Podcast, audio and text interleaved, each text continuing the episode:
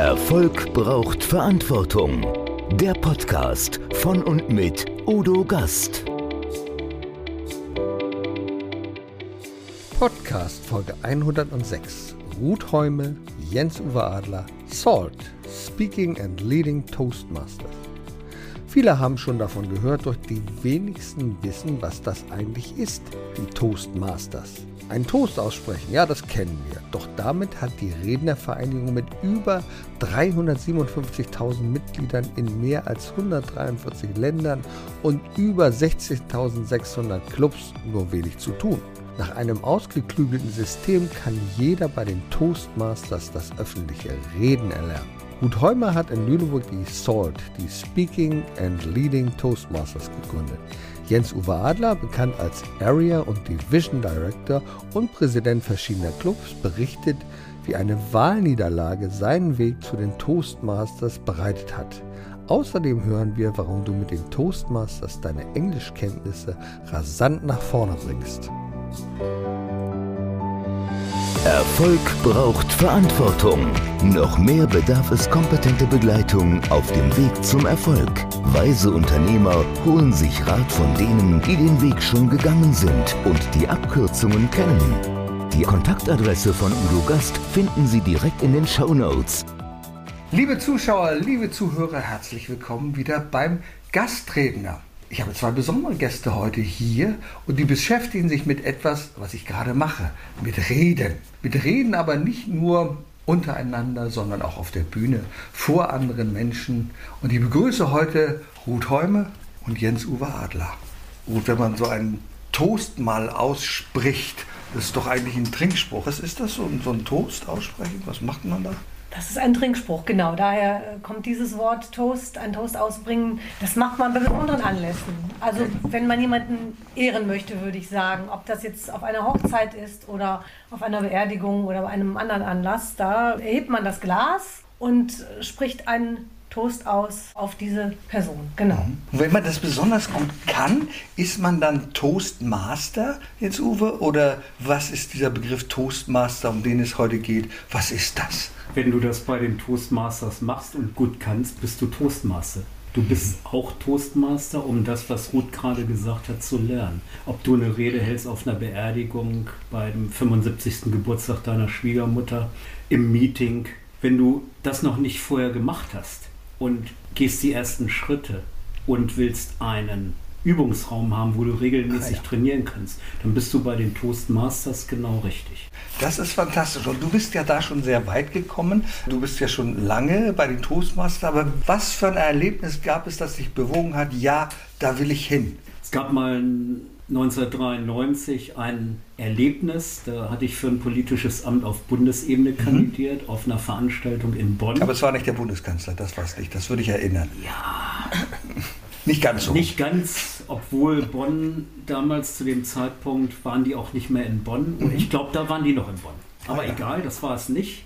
Sondern ich hatte mich beworben für ein Amt, hatte eine Rede gehalten, war motiviert, hatte mich auch vorbereitet und bin dann durch ein Ergebnis von 151 zu 7, 151 hatte mein Mitbewerber mhm. außer Bahn geworfen worden. Und von den sieben Stimmen kam eine noch von mir selber. Und wenn du sowas erlebt hast, dann fragst du dich, war das das letzte Mal, dass du auf so eine Bühne gehst? Oder machst du weiter und stellst dich dem, was du da erlebt hast? Und das habe ich gemacht. Danach kamen viele Workshops, danach kamen Rhetorikseminare.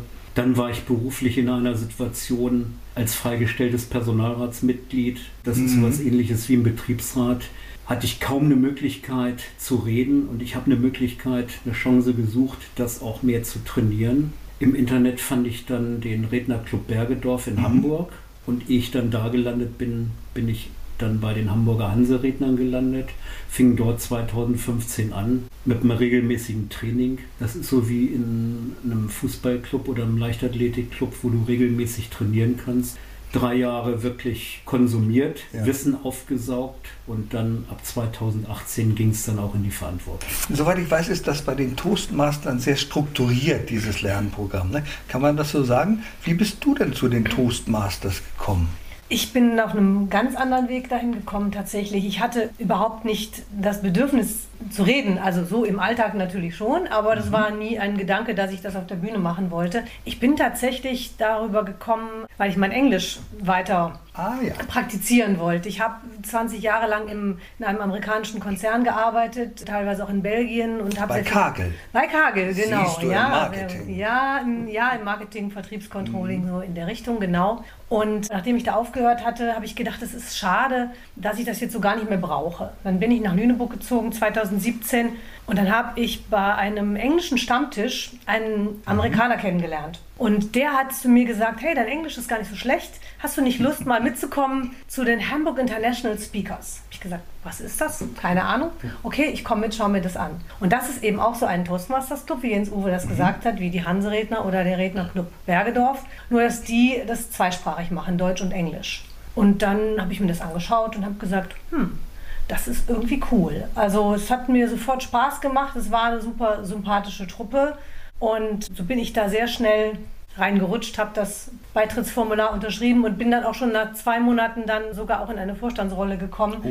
weil jemand gesucht wurde, der PR macht. Aha. Und da habe ich gedacht, ja, das ist eigentlich. Damit kanntest du dich das, ja gut Damit kannte ich ne? mich schon ein bisschen aus ja. und für etwas die Werbetrommel zu rühren, was ich selbst gut finde, wo ich hinterstehe, das ist natürlich leicht. Naja, du warst ja schon immer jemand, glaube ich, der sehr strebsam war. Ich habe mal irgendwie gelesen, im zweiten Halbjahreszeugnis fünf Einsen standen da und das war dir vielleicht gar nicht so angenehm, oder? Also als Streberin würde ich mich nicht bezeichnen. Okay. Ich glaube auch nicht, dass ich so, dass ich so gesehen wurde. Diese fünf Einsen in der Grundschule in der zweiten Klasse. Ah die verdanke ich möglicherweise der Tatsache, dass ich damals als fast asthmakrankes Kind sechs Wochen zur Kur musste. Aha.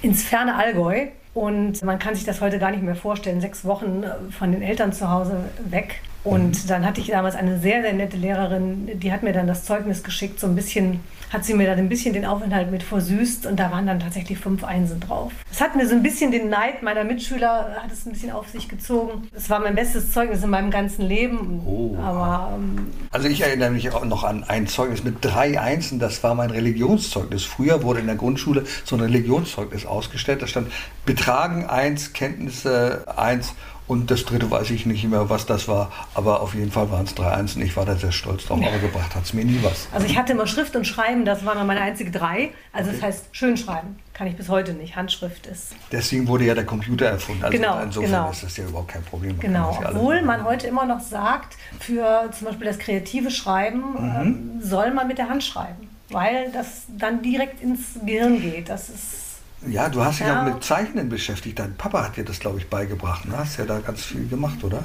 Ja, mein Papa hat mir das Zeichnen beigebracht, das stimmt. Ja, er hatte auch mal gehofft, ich hätte da sein Talent Machst du das heute immer noch oder ist es? Nein, das mache ja. ich eigentlich gar nicht. Mein Bruder, der hat das ziemlich. Aber lass uns mal auf die Toastmasters zurückkommen. Ja. Das ist ja eine sehr große Gemeinschaft, wurde mal von einem Ralph Smedley gegründet, ich glaube 1924. Der kam vom CVJM, also einem christlichen Verein junger Männer, hat mittlerweile, glaube ich, 357.000 Mitglieder, über 16.600 Clubs, vertreten in allen Ländern der Welt, glaube ich, also sehr bedeutsam. Und vielleicht könnt ihr uns ein bisschen mit auf die Reise nehmen. Wie ist das entstanden? Was war die Intention? Wie wurde das auf einmal so eine weltweite Bewegung, dieser Toastmasters Club? Es geht ja um Rhetorik, Public Speaking, wie mhm. es so mhm. schön im Englischen heißt, und Leadership, also mhm. Führung. Der Begriff Leadership ist ja in Deutschland ein bisschen verbrannt, wenn du das. Ja, also Führer darf man nicht mehr sagen. Das sollte man nicht sagen. Ne? Das ist so der ja. Hintergrund von Toastmasters International. Das ist eine Organisation, die auch von den USA praktisch bis in die Clubs durchreicht. Und in Deutschland kamen natürlich dann die ersten Clubs mit den amerikanischen Soldaten. Also 1957 und 61, mein 61, der zweite Club ist in Heidelberg entstanden und 57 oder 55 in Rammstein. So mhm. hat sich das dann nach und nach verbreitet. Der erste Club in Hamburg, das waren die First Hanseatics, auch ein englischsprachiger mhm. Club. Mhm. Dann haben die Kollegen da damals gesagt, Anfang der 2000er Jahre, nee, das geht so nicht mehr weiter. Wir mhm. müssen jetzt auch mal einen deutschsprachigen Club gründen. Da sind dann die Hanseredner entstanden und die Hanseredner haben 2004 geschartert. Chartern heißt, es gibt mhm. so ein paar Regularien bei Toastmasters.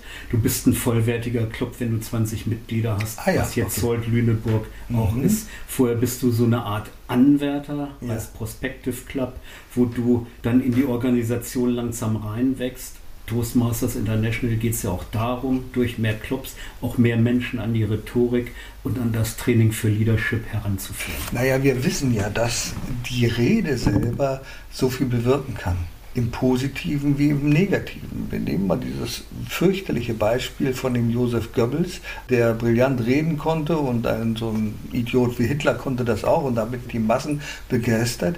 Und im positiven Sinne können das andere Menschen. Toastmaster verleiht ja jährlich einen Gavel Award. Wer nicht weiß, was das ist, Gavel ist dieses Ding, womit man immer drauf hat, wenn man etwas versteigert, also dieser kleine Hammer. Und den haben schon viele Leute bekommen. Ich glaube unter anderem Deepak Chopra, Zig Ziglar hat den, Stephen Covey, das ist so ein ganz brillanter auch Trainer, und Anthony Robbins haben bekommen, diesen Gavel Award.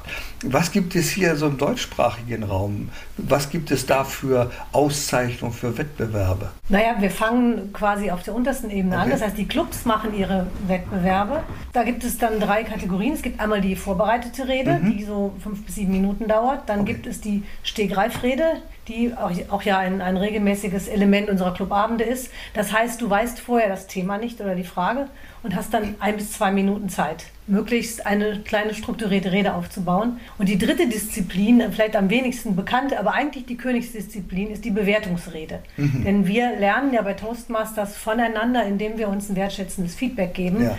Und dazu gehört immer die Bewertungsrede. Das heißt, diese vorbereitete Rede von fünf bis sieben Minuten wird hinterher bewertet. Mhm. Und dabei versuchen wir dem Redner natürlich ein konstruktives Feedback zu geben. Das heißt, wir bauen ihn erstmal auf, sagen ihm, was er alles Tolles gemacht hat. Dann sagen wir ihm, wo er sich noch verbessern kann und dann fassen wir das Ganze möglichst nochmal zusammen. Und dann haben wir eine runde Bewertungsrede, die dauert zwei bis drei Minuten. Und in diesen drei Kategorien machen die einzelnen Clubs Wettbewerbe, möglicherweise auch in, auf Deutsch und auf Englisch.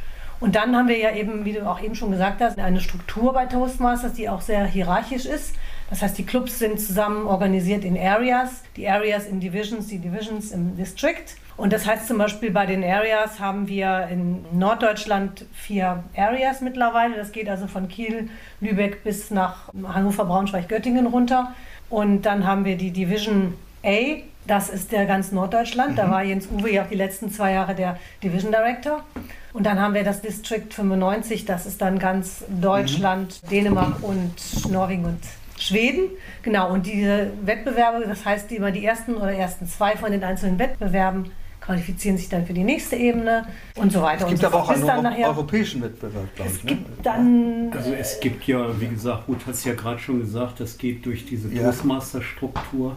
Früher gab es mal, war diese Division Nee, der Distrikt ganz Europa und weil das immer mehr Mitglieder werden, dann wird das teilweise, mm. dann wird das immer geteilt. Und europäischer Wettbewerb also den Europameister in der Rhetorik, den es früher gab, den gibt es in der Form nicht mehr, okay. weil Europa jetzt sechs Distrikte hat. Mhm.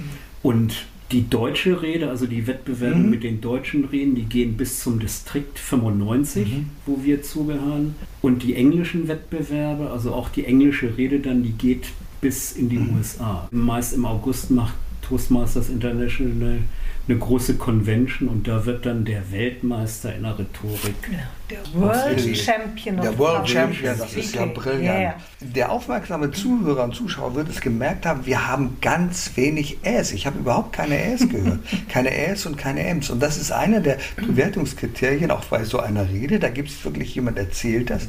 Und vielleicht kennt das der eine oder andere. Es ist ganz fürchterlich. Da steht jemand da vorne und ich habe es erlebt, ich habe es mal mitgezählt, in einer Minute 17 S. 17 S in einer Minute und dann steigst du irgendwann aus. Das geht nicht mehr. Und darauf achtet ihr sehr, gebt ihr die Tipps. Ich kann mich erinnern an einen Verkäufer, den ich hatte. Das war, äh, das war äh, äh, äh ganz äh, fürchterlich. Ich habe dann ein Schild gemacht. Ich habe so ein, wie so ein Verkehrsschild es gibt ja so ein durchgestrichenes Schild und da stand dann das Wort Ä drin, durchgestrichen. Und immer, wenn wir beide miteinander gesprochen haben, habe ich ihm das hochgehalten, wenn er ein Ä gehalten Das hat wirklich geholfen. Das hat so zwei, dreimal gedauert, bis er kurz zögerte, das Ä unterdrückt hat und irgendwann war es fast weg. Das kann man lernen. Das kann man lernen, ja. Das ist genau das, was wir machen in unseren Clubtreffen. Das heißt, wir haben den sogenannten A-Counter, den Füllwortzähler, der tatsächlich zählt, wie oft. Und da sind ja nicht nur die Äs und Ms. Das sind die das Eigentlichs. Sind auch die, die Eigentlichs und die, was das, was die jungen Leute immer machen. Also ja, es kann auch mal eine etwas zu lange Pause weißt du, sein oder ja, eine Wiederholung und so solche. und so mhm. und äh, ja natürlich das genau das zählen wir da achten wir drauf und das kann man tatsächlich lernen ja das ist eine von diesen drei Spezialrollen, die wir bei den Treffen haben. Das andere mhm. ist der Grammarian, der Sprachstilbeobachter. Das ist auch so ein schönes Wort. Der mhm. achtet also darauf, auf besonders schöne Formulierungen, mhm. ob man vielleicht Stilmittel einsetzt, wie Metaphern oder Alliterationen oder sowas. Und dann gibt es noch den Zeitnehmer, der auch ah. darauf achtet, dass wir unsere Redezeiten einhalten. Auch das ist wichtig. Stell dir vor, du musst eine Präsentation halten in einer Firma oder eben auch auf einer öffentlichen Veranstaltung, da hast du einen ganz klaren Slot vorgegeben und da kannst du nicht einfach sagen, ich mache jetzt doppelt so lange. Ja? Und das muss man üben. Das ist ja eine Katastrophe. Nehmen wir an, man hat eine Tagesveranstaltung, der erste überzieht fünf Minuten, der nächste mit fünf, dann haben wir schon zehn Minuten und am Ende des Tages sind wir eine Stunde zu spät. Die Leute können den Bus, den Zug nicht mehr erreichen, weil alle überzogen haben. Und das ist ja die besondere Kunst, innerhalb der vorgegebenen Zeit das Richtige zu das sagen. Das darf nur Thomas Gottschalk, ne? Ja, der darf das schon, da gehört das wahrscheinlich zum Programm. Deswegen wird er das ein oder andere Mal nochmal wieder im Fernsehen erscheinen. Das ist Aber Thomas Gottschalk gehört auch zu Kahn Toastmasters Club, sonst würde er das nicht machen. Nein, der ist Lehrer. Der ist Lehrer. Der ist Lehrer. Aber er ist, ist natürlich ein ja. guter Entertainer, das kann man nicht Das ist ganz sagen. klar. Und du sagst ja, die Reise eines jeden Toastmasters beginnt mit einer einzigen Rede, mit der ersten. Das ist ja genau das. Man muss irgendwann mal starten, oder? Genau, wenn du den ersten Schritt nicht machst, wird der zweite nicht folgen. Das ist ganz klar. Das ist ja die Frage, wenn du Respekt hast vor der Bühne oder überhaupt Respekt hast, vor Menschen zu reden und hast da eine Redeangst. Es gibt ja eine mhm. Studie von 2013, mhm über statista.de, wenn ich da jetzt richtig mhm. informiert bin, später gab es keine, habe ich zumindest keine Erhebungen mehr mhm. gefunden, dass eine der größten Angst der Menschen ist, vor ja, anderen Menschen ja, also wenn man sagt, 41, 41 Prozent. Und das ist ja ein großes Potenzial. Irgendwann kommt mhm. jeder, jeder Mann, jede Frau mal in die in die Situation, wirklich vor Menschen reden zu müssen. Das mhm. kann auch ein kleines Meeting sein, dass ein Projekt vorgestellt werden muss vor drei Kollegen. Wenn du Respekt hast, wenn du Angst hast, vor denen zu reden, dieses berühmte Magengrummeln, mhm. was du vom 10.000 Meter Lauf oder vom Marathon auch hast, dann ist es sinnvoll, das vorher auch mal zu üben, wie jede Sportart oder wie alles, was wir auch im Beruf oder im Leben machen. Und das darf mit wertschätzender Kritik sein. Ihr werdet ja allgemein bekannt als Club der netten Richter, sagt man ja auch. ist das so? Ja, bei den Toastmasters, Aha. ja. Mhm. Das ist ja tatsächlich etwas, was, also wir zum Beispiel damals in der Schule oder auch was im Studium fast noch nicht gelernt haben. Heute lernen die jungen Menschen das sehr viel früher, habe ich festgestellt. Ich konnte mich, also ich habe es im Studium nie gebraucht, nein, in der Schule nie gebraucht, im Studium glaube ich ein, zwei Mal. Mhm. Ich hatte noch die Möglichkeit, mich davor zu drücken, wo ich konnte. Man mag ja jetzt nicht meinen, ich würde jetzt nicht sagen, dass ich Redeangst habe. Ich stelle mich aber habe mich bis dato eigentlich lieber auf die Bühne gestellt und gesungen, als geredet, komischerweise. Und das ist aber etwas, was die jungen Menschen heute mhm. sehr viel früher lernen. Mhm. Wir hatten tatsächlich letztens ein Mitglied auch, die hat spontan ihre zwölfjährige Tochter mitgebracht, die am nächsten Tag in der Schule eine Buchpräsentation machen musste. Und das hat die bei uns geübt. Gut, das ist, normalerweise ist Toastmasters etwas für Menschen ab 18. Da haben wir mal ein Auge zugedrückt, haben gesagt, soll sie machen. Und das finde ich faszinierend, dass die jungen Menschen das heute schon in der Schule lernen. Und ich glaube, das ist etwas, ich hoffe, das macht uns nicht arbeitslos als Toastmasters Clubs. Aber es gibt ja auch ein Jugendprogramm. Es gibt es ja gibt auch jetzt schon ein Jugendprogramm. Und mein Eindruck ist, ich bin jetzt auch mal durch ein paar Rhetorikseminare im letzten Jahr gestolpert. Das kommt aber wohl auch immer regional darauf an, dass also Rhetorik in den Schulen immer noch nicht so verbreitet ist. Ich musste damals auch in der Schule ein Referat halten. Das Problem ist nur, ein Referat kannst du auch halten. Nur mir hat nie einer gesagt, wie man das macht. Mhm. Und ich glaube, da ist der Ansatz da. Und es gibt ein Jugendprogramm. Ja auf der anderen Seite stelle ich fest, es gibt eine natürliche Begabung. Du hast gegen einen Vier- oder Fünfjährigen auf der Bühne keine Chance. Weil der Vier- oder Fünfjährige wird sich so verhalten, wie er sich halt verhält. Dem ist das egal, ob da 2000, 3000 Menschen drin sind. Der ist sich selber wichtig. Lutz Herkenrath hat es mal so wunderbar formuliert, gesagt, du hast keine Chance, wenn er daneben steht. Weil Kinder haben nicht unbedingt diese Scheu. Und diese Scheu wird uns ja erst anerzogen in der Schule, in der Klasse. Sei still, bitte, nein, nicht jetzt, melde dich erst, wenn du was zu sagen hast. Ja, und irgendwann verlieren wir dann diese Fähigkeit und müssen sie wieder neu erlernen. Du sagst ja, achte auf deine Gedanken, sie werden zu Worten, achte auf deine Worte, sie werden zu deiner Rede, achte auf deine Rede, sie wird dein Publikum fesseln und begeistern. Denn so wie, wie fesselt und begeistert man denn sein Publikum davor? Wie fesselst du und begeisterst du dein Publikum? Ich glaube, es kommt darauf an, Emotionen zu erzeugen. Es mhm. kommt darauf an, wenn du deine Geschichte erzählst und die emotional vorträgst, und du auch was zu erzählen hast und mit deiner Geschichte eine Botschaft hast. Mhm. Dass du drin steckst in der Geschichte und wenn du sie so erzählst, dass das Publikum in die Geschichte mit reingezogen wird, ist das aus meiner Sicht die halbe Miete. Dann weiß das Publikum, oh, was der da oben erzählt, das habe ich auch erlebt. Was der da oben erzählt, das kann ich nachvollziehen. Was der da oben erzählt mit seiner Botschaft, der hat vollkommen recht. Ich glaube, das ist die Basis, die eigene Geschichte zu erzählen. Oder wenn wir Daten und Fakten haben und die erzählen müssen, die nicht stur runter zu beten, sondern sie mit einer Geschichte zu erzählen, damit das Publikum mhm. nachvollziehen kann, was dahinter steckt. Ein brillantes Beispiel dafür, wir beide kennen ihn, du warst bei ihm etwas intensiver als Jochen Schweizer. Wenn Jochen Schweizer auf die Bühne geht, dann erzählt er einfach über sein Leben. Er erzählt darüber, wie er etwas gemacht hat, wie er den Leuten das mit dem Bungee springen und viele, viele andere Dinge. Und du sagst, toll, das ist einfach super, wie der das gemacht hat. Es ist ja nicht unbedingt etwas ganz ausgeschliffene Rhetorik, ausgefeilte Rhetorik, aber es ist einfach das Erlebnis, das dahinter steht. Und das ist so fantastisch, wenn man das mitkriegt. Und Jochen Schwarzer erzählt ja auch seine Geschichte, wie genau. er das erste Mal gescheitert ist mhm. auf der Bühne, dadurch seine Frau kennengelernt hat, in Spanien war, dann über Nacht sich mhm. mit Rhetorik beschäftigt hat, dann an einen Rhetoriktrainer morgens um sechs, halb sieben angerufen hat, dann übers Wochenende dahin mhm. gefahren ist, hat mit ihm intensiv gearbeitet, hat dann zu seiner jetzigen Frau gesagt, ich bin mal kurz weg, komm dann wieder.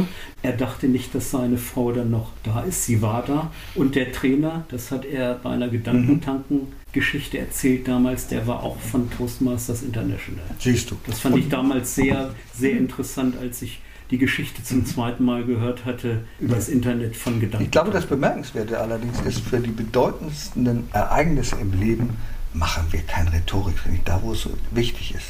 Hat dein Mann Rhetoriktraining gemacht, als er dir einen Heiratsantrag oh. gemacht hat? Weißt du das? Hat das Sehr intime Geschichte. Oha, nein, das hat er ganz sicher nicht gemacht. Aber was soll ich sagen? Er hat ein Glas Wein oder zwei oder drei getrunken. Das hat auch geholfen. Da geht es um er die Emotion der, wieder. Er kam von der Weihnachtsfeier. Ja, ganz genau. Naja, ich wollte einfach nur damit sagen, dass wir manchmal eine natürliche Affinität zu, zu, den wichtigsten Ereignissen haben und müssen sie gar nicht mal proben, müssen das gar nicht tun. Du hast ja hier in Lüneburg den Salt ins Leben gerufen. Das passt ja wunderbar. Lüneburg, alte Salzstadt. Aber wofür steht denn eigentlich Salt? Salt steht für, ist eine Abkürzung für Speaking and Leading Toastmaster. Toastmasters. Das Deutsch heißt, klingt das so nicht. Deutsch klingt das, glaube ich, nicht so sprechende oder redende und führende Toastmasters. Ja, Aber also genau darum geht es. Super, wunderbar. Genau, es ist auch nicht meine Wortschöpfung. Ich möchte mich da nicht mit fremden so. Federn schmücken. Das war mein Vorstandskollege Markus Krause, auch ein ganz ah. erfahrener Toastmaster aus Hamburg, auch aus äh, mhm. Bergedorf, glaube ich, schon gewesen, auch bei den Hamburg mhm. International Speakers. Und der hat diese Idee gehabt und wir haben natürlich einen, einen möglichst knackigen, kurzen Namen ja, gesucht. Ja. Und da ist aber genau all das drin, was wir machen. Speaking and Leading. Also wir reden und wir üben auch uns in, in Führung. Okay. Das habe ich am Anfang nicht so ganz verstanden. Wo ist da eigentlich die Führung? Ja, bis ich gemerkt habe, dass zum Beispiel durch diese Übernahme dieser kleinen Rollen in den Treffen, also eben den Zeitnehmer oder den A-Counter oder auch das Feedback, das wir geben, dass wir uns allein dadurch schon in Führung üben, mhm. weil das ja eine kleine Führungsrolle ist. Auch die Bewertung ist natürlich eine Führungsaufgabe. Klar. Auch das nicht nur das Geben von mhm. Feedback, aber auch das Nehmen von Feedback mhm. wiederum übt uns in Führung, was ich sehr faszinierend mhm. finde.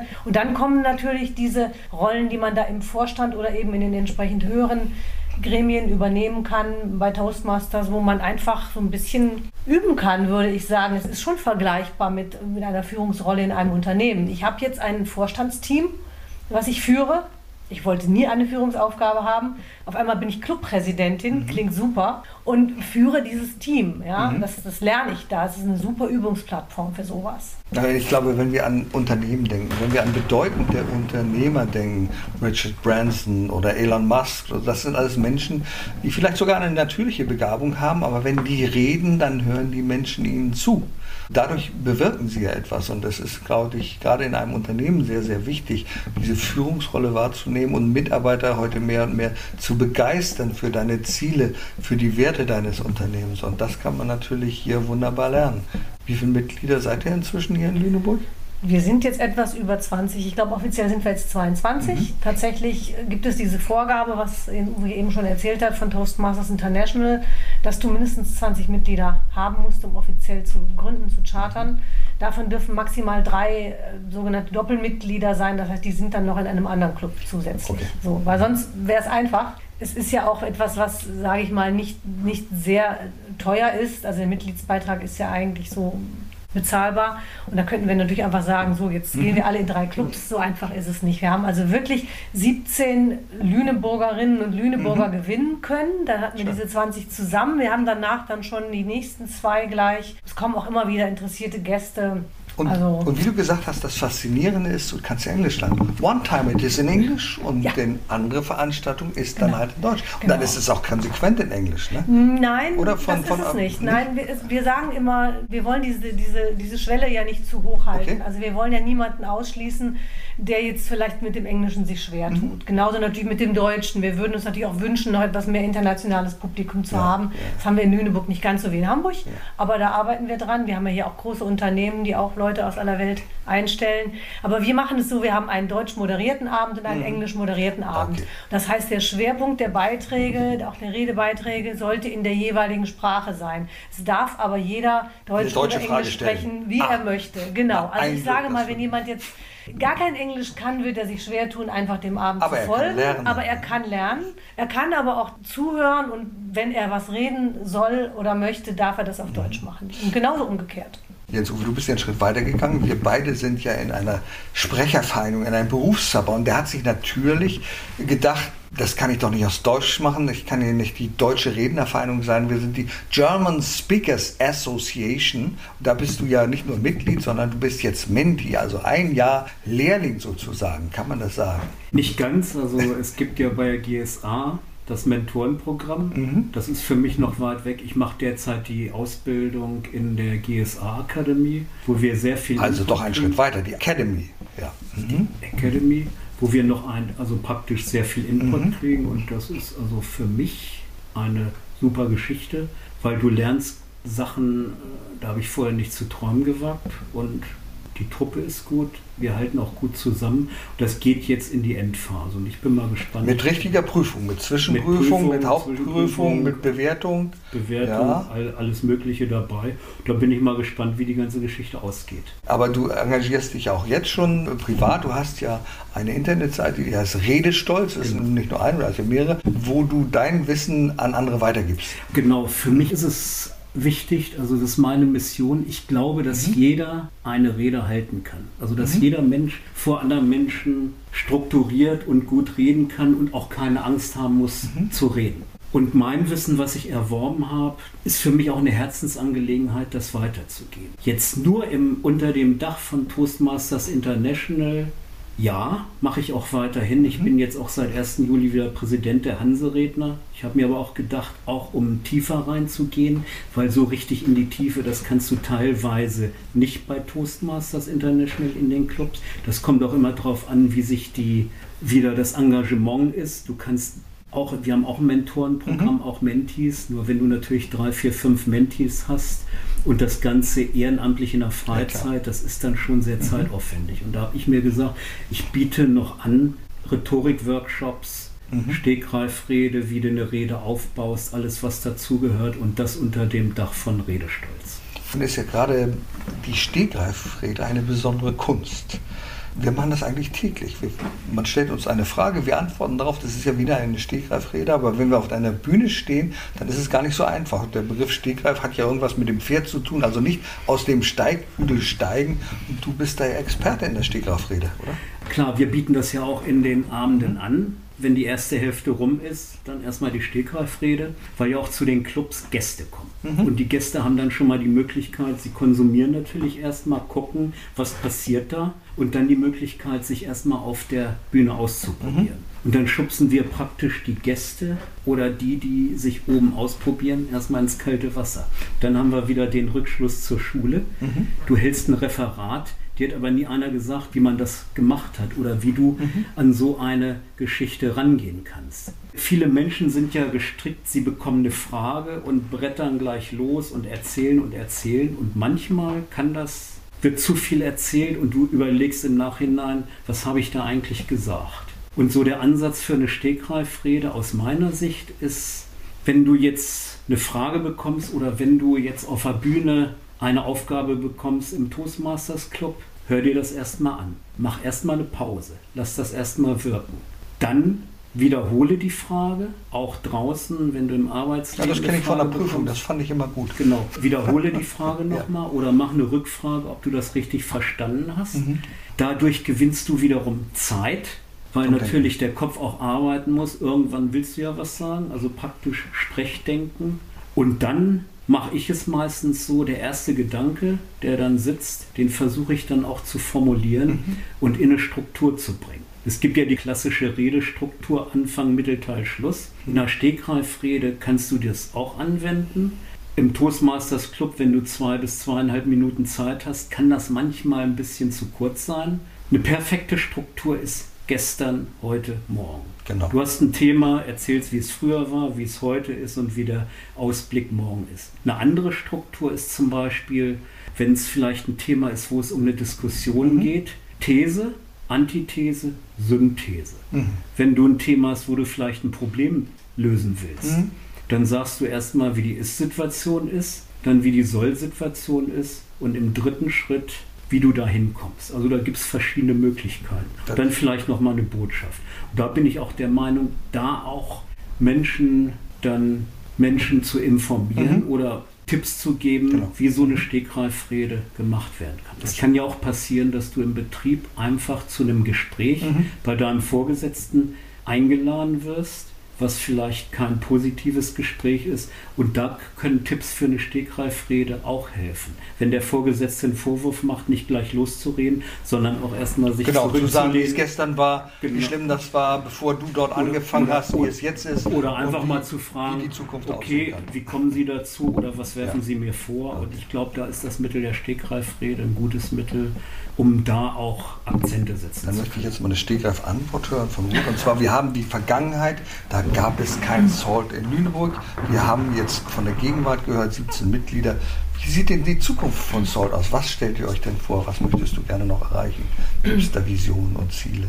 Auf jeden Fall. Also natürlich mhm. möchten wir weiter wachsen, weil 20 Mitglieder ist diese Mindestzahl, die ist sehr schön. Aber um so einen Clubabend wirklich lebendig zu gestalten und abwechslungsreich mhm. zu gestalten, brauchst du mehr Leute. Erstens ja, mal sind von den 20 mhm. nicht immer alle da wenn du dir so eine Struktur anguckst von einem Abend, also diese drei vorbereiteten Reden, die drei Bewertungsreden, mhm. die, die drei Rollen, die wir eben erwähnt haben, dann haben wir noch einen Gesamtbewerter, dann haben wir einen Stegreifreden, Moderator, da hast du, glaube ich, locker zwölf Leute alleine schon involviert. Mhm. Ja, so, dann hast du noch acht, die zuhören dürfen. Das ist natürlich schön, wenn du dann ein paar mehr hast, damit du erstens nicht jede Woche dieselben hast und zum anderen auch, ja, dass du da einfach nochmal ein bisschen mehr Input auch von den Themen her bekommst, wenn du nochmal neue Leute hast. Das mhm. ist ganz klar. Ich wünsche mir sehr viel mehr Vielfalt. Wir mhm. haben tatsächlich im Moment sehr viele Kontakte sind über mich persönlich mhm. gekommen. Das heißt, wir haben einen hohen Anteil von Frauen und einen hohen Anteil von Menschen über 50, sage ich jetzt mal. Ich würde mir mehr jüngere Menschen okay. noch wünschen, gerne auch junge Männer. Natürlich sind wir offen für alles. Mhm. Ich würde mir, wie gesagt, noch etwas mehr internationales Publikum wünschen. Okay. Wir haben einen, ein Mitglied jetzt, der hier bei einer IT-Firma arbeitet, der aus Südkorea kommt. Ah, da habe ich die Hoffnung, mhm. dass er so ein bisschen seine Kollegen noch mhm. anzieht. Und an der Uni, denke ich, können wir auch noch ein bisschen mehr Werbung machen. Da Gerade sind wir auch noch nicht so vertreten. Ja, da haben wir viele junge Leute. Man muss aber auch sagen, wir haben uns da am Anfang nicht darauf konzentriert als unsere Hauptzielgruppe, weil die jungen Leute halt auch häufig sehr schnell wieder gehen. Wir möchten natürlich gerne Leute haben, davon leben viele Clubs auch, dass Leute längerfristig da und sind. Sich und dann, genau, und dann kannst du was aufbauen. Es ist ja auch so, dass wir eben einen Vorstand haben haben, mhm. der aus verschiedenen Personen in verschiedenen Rollen besteht. Ich bin im Moment die Clubpräsidentin. Das darf ich noch dieses Jahr ein weiteres Toastmasters-Jahr mhm. machen. Das heißt, das Toastmasters-Jahr geht immer von 1.7. bis 30.6. Nächstes Jahr darf ich das nicht mehr machen. Ah. Das heißt, ich brauche natürlich auch eine Nachfolge. Mhm auch ein schönes Thema, glaube ich, mit dem ihr beide euch schon mal befasst habt, mhm. im beruflichen und auch im anderen Kontext. Laufen. Und das ist natürlich auch was. Das heißt, mhm. ich muss natürlich jetzt auch daran arbeiten, den Vorstand aufzubauen mhm. für die nächsten ja, Jahre, weil es wäre jetzt wirklich schade, wenn wir wieder eingehen. Ich bin davon überzeugt, dass Lüneburg das Potenzial hat für den Toastmasters Club. Man muss ja auch sagen, jetzt Uwe hat eben von dem ersten Club in Hamburg gesprochen. Ich glaube, vorher war der Club in Buxtehude tatsächlich mhm. als einer der ersten Clubs in Norddeutschland. Die gibt es, glaube ich, schon 25 oder 30 Jahre. Das ist, das ist Wahnsinn. Buxtehude hat zwei Clubs und Stade auch. Da wurde es aber mal sowas von Zeit für einen Club in Lüneburg. Damit werden unsere Hörer aus Bayern nichts anfangen können. Das ist ein kleiner Ort hier in der Nähe von Lüneburg und Hamburg. Aber, Guckst du, aber das kennt man, aber das ist das, was ja, ich Hase genau. und Igel, glaube ich. Vielleicht mal das, was vielleicht andere oder unsere Hörer interessieren mag. Etwas, was ja immer wieder auftaucht, Lampenfieber. Wie geht ihr mit Lampenfieber um und welche Tipps habt ihr da für unsere Zuhörer? Lampenfieber. Kennst du nicht? Das habe ich nicht gesagt. Natürlich kenne ich Lampenfieber und das Magengrummeln ist heute auch ja. noch da. Ich glaube, okay. ohne, wenn kein Lampenfieber mehr da ist, dann ist wirklich der Zeitpunkt gekommen, um nicht mehr auf die Bühne zu gehen. Okay. Ich glaube, wenn du alles sicher machst, dann machst du irgendwann Fehler, scheiterst. Ich glaube, Lampenfieber, es kommt ja darauf an, wenn es eine Rede ist, wenn du genau weißt, ich halte in zwei, drei Wochen eine Rede, dann mhm. bereitest du dich natürlich intensiv mhm. vor. Ich glaube, wichtig ist, im Thema zu sein. Wenn du mhm. dein Thema kennst, und auch auf Rückfragen antworten kannst, ist das die halbe Miete. Ich glaube auch, sich vorher auch die Zeit zu nehmen, nicht zum Veranstaltungsort zu hetzen und dann, ja, ich muss jetzt und bin dann genau. gleich auf der Bühne, rechtzeitig da zu sein, sich ein Bild zu machen von der Bühne, sich ein Bild zu machen von der Technik, dass alles mhm. funktioniert, dass du für dich auch weißt, ich kann mich auf das und das verlassen. Wenn mal was auf der Bühne nicht klappt, okay, ich bin darin geübt, solche Sachen auch im Vorwege zu üben, PowerPoint-Präsentation. Wie arbeite ich mit einer PowerPoint-Präsentation mhm. auf der Bühne? Wie setze ich einen Flipchart ein, dass ich das auch bedienen kann? Also klar, schreiben kann an sich Zumindest jeder, muss aber das trotzdem das erkennen können, genau, was du da machst. Es kann ne? aber schon mal passieren, ja. dass sich das außer Bahn wirft. Und dann wirklich auch Zeit nehmen und auch vorher noch mal sich mhm. vielleicht ehe die Rede beginnt, nochmal irgendwie abseits mhm. durchatmen, vielleicht nochmal ein paar Entspannungsübungen machen, solche Geschichten. Ich glaube, das senkt zumindest mhm. das Lampenfieber auf ein erträgliches Maß, dass du dann auch gut selbstbewusst genau. Auf die Bühne gehen und kannst. Wie machst du das, Hut? Also ich denke auch, es gehört dazu, ja. ganz klar. Bei mir ist es auch da. Es ist auch heute da, bevor wir uns hier hingesetzt haben. Es gehört dazu. Es bringt aber auch ganz viel positive Energie. Aber mhm. ich glaube auch, wenn du kein Lampenfieber mehr hast, dann bist du quasi tot. Also das sehe ich so. Das bringt auch ganz viel positive Energie. Mhm. Bei mir ist noch so ein Thema dieses von den eigenen Ansprüchen, von dem eigenen Perfektionismus ein bisschen runterkommen. Ich habe sehr oft die Erfahrung gemacht, dass ich eine Rede gehalten habe und hinterher gedacht, oh, da hat aber der Absatz hat ja völlig gefehlt, den hast du völlig vergessen. Und wenn du die Leute fragst, das hat nee, keiner du gemerkt. Es gemerkt. Das hat keiner gemerkt, gemerkt. Das ist genau der Punkt, ja. Mhm. Sich wirklich und sich wirklich auch bewusst machen. Wir haben über diese Redeangst gesprochen. Für viele Menschen ist das ein Angang und wenn wir uns, es ist überhaupt schon eine Leistung, sich dahin zu stellen. Das mhm. muss man einfach mal anerkennen. Das kann nicht jeder. Es ist nicht selbstverständlich. Es kann jeder lernen. Bin ich auch bei dir. Aber es ist nicht jedem in die Wiege gelegt worden und diese Leistung muss man erstmal anerkennen. Und das ist es, glaube wenn man sich das erstmal bewusst macht, dass man dann sagt, okay, ich habe vielleicht Fehler gemacht, ich habe nicht alles richtig mhm. gemacht, aber ich habe mich dahingestellt, ich habe es getan. Und vor allen Dingen, du hast im Toastmasters Club auch die Möglichkeit, das ist ein geschützter Raum. Ja. Mhm. Da wird nichts groß veröffentlicht, außer... Also da ist nicht jedes Mal die Presse. Nein, nur heute. Nur, nur heute. heute. Und auch wenn einer eine Videoaufnahme mhm. haben will, wird vorher auch gefragt, beziehungsweise wenn kein anderer drauf ist, darf ich das veröffentlichen, mhm. wenn alle mit einverstanden sind. Aber sonst ist das ein geschützter Raum und du kannst auch alles probieren, wenn du eine Präsentation im Beruf hast, im mhm. Meeting, die in ein, zwei Wochen ansteht. Was Ruth sagte, die Hochzeitsrede, das kannst du mhm. alles Okay. Im, Im Rahmen eines Meetings. Also du darfst auch über ein neues Produktionsverfahren innerhalb der Toastmasters sprechen, weil er sagt, das habe ich in 14 Tagen, da muss ich dem Chef ja. und dem Vertriebsteam das ja. zeigen, das darf ich. Da haben wahrscheinlich alle, die da sitzen, nicht die Ahnung über was das macht ja nichts, aber, aber, es kommt ja drauf aber, an, ist das verständlich für genau, mich, deswegen auch einfach, authentisch, weil so ein Außer du hast ein Fachpublikum, wenn ein Mhm. Arzt vor Ärzten spricht, der kann natürlich ganz anders sprechen. Sonst, wenn mir einer Ja, mit Latein, leider, leider Latein höre ich die Tendenz immer wieder bei den Ärzten, dass sie so sprechen, dass andere sie nicht verstehen können. Genau. Und das ist die große Kunst, so zu sprechen. Aber gerade wenn verstehen. einer das Produktionsverfahren dann so einfach erklärt, dass es auch der versteht, der sonst damit nichts zu tun hat, Mhm. dann hast du gewonnen. Was ich wirklich noch sagen wollte, ist dieses, dieses wertschätzende Feedback Mhm. bei Toastmasters. Das ist wirklich etwas, was auch hilft, das Lampenfieber zu reduzieren. Ich sage immer, wenn Leute sagen, ich traue mich das aber nicht, und ich sage, bei uns ist noch keiner heulend von der Bühne gegangen, habe ich noch nicht erlebt.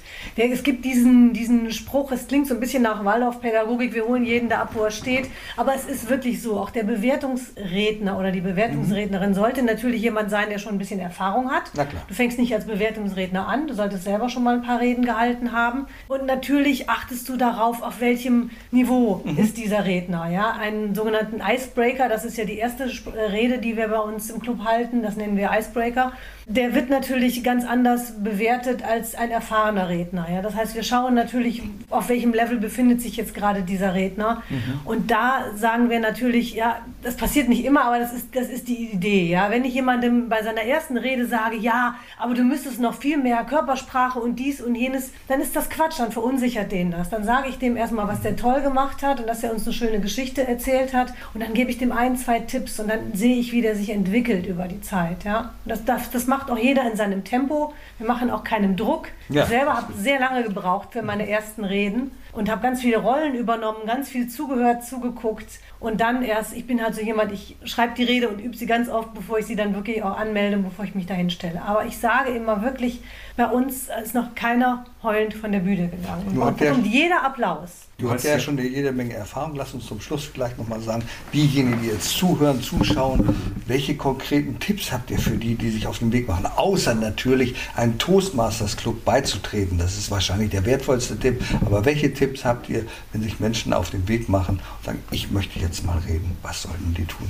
Also wenn Menschen den Weg begehen, Unterstützung suchen. Mhm. Wenn du das nicht vorher noch nie gemacht hast, dann würde ich mir einen Rat suchen. Das kann ein Rhetoriktrainer Mhm. sein, das kann ein Toastmasters Club sein, das können auch Bücher sein, aber ich glaube, Mhm. nur durch Bücher oder Literatur kommst du nicht zum Reden. Es braucht dieses gewisse, du kannst es, du schaffst es, du machst es, die Motivation, den Rückenwind, dass du auf die Bühne gehst, die Unterstützung, Tipps geben, einfach damit du, wenn du dann auf der Bühne bist, auch deinen Redestolz erlebst. Du kannst es, du machst es, dann tu es einfach. Der erste Schritt könnte sein, dich umzuhören, im Internet zu schauen, was ist diese Gruppe Salt. Da gibt es eine Webseite, was sind die Toastmasters, was hat das mit Redestolz zu tun. Herzlichen Dank fürs Zuhören und fürs Zuschauen. Herzlichen Dank an euch, liebe Ruth, lieber Jens-Uwe. Einfach mal reden.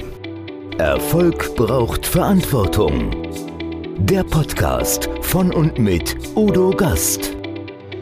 Sie brauchen einen echten Mutmacher und erfahrenen Business Coach, der mithilft, Ihr Unternehmen sicher und wirksam nach vorne zu bringen? Und das auch in Krisenzeiten? Dann schreiben Sie jetzt an Udo Gast. Aktuell gibt es noch einen freien Platz. Die Kontaktdaten finden Sie in den Show Notes.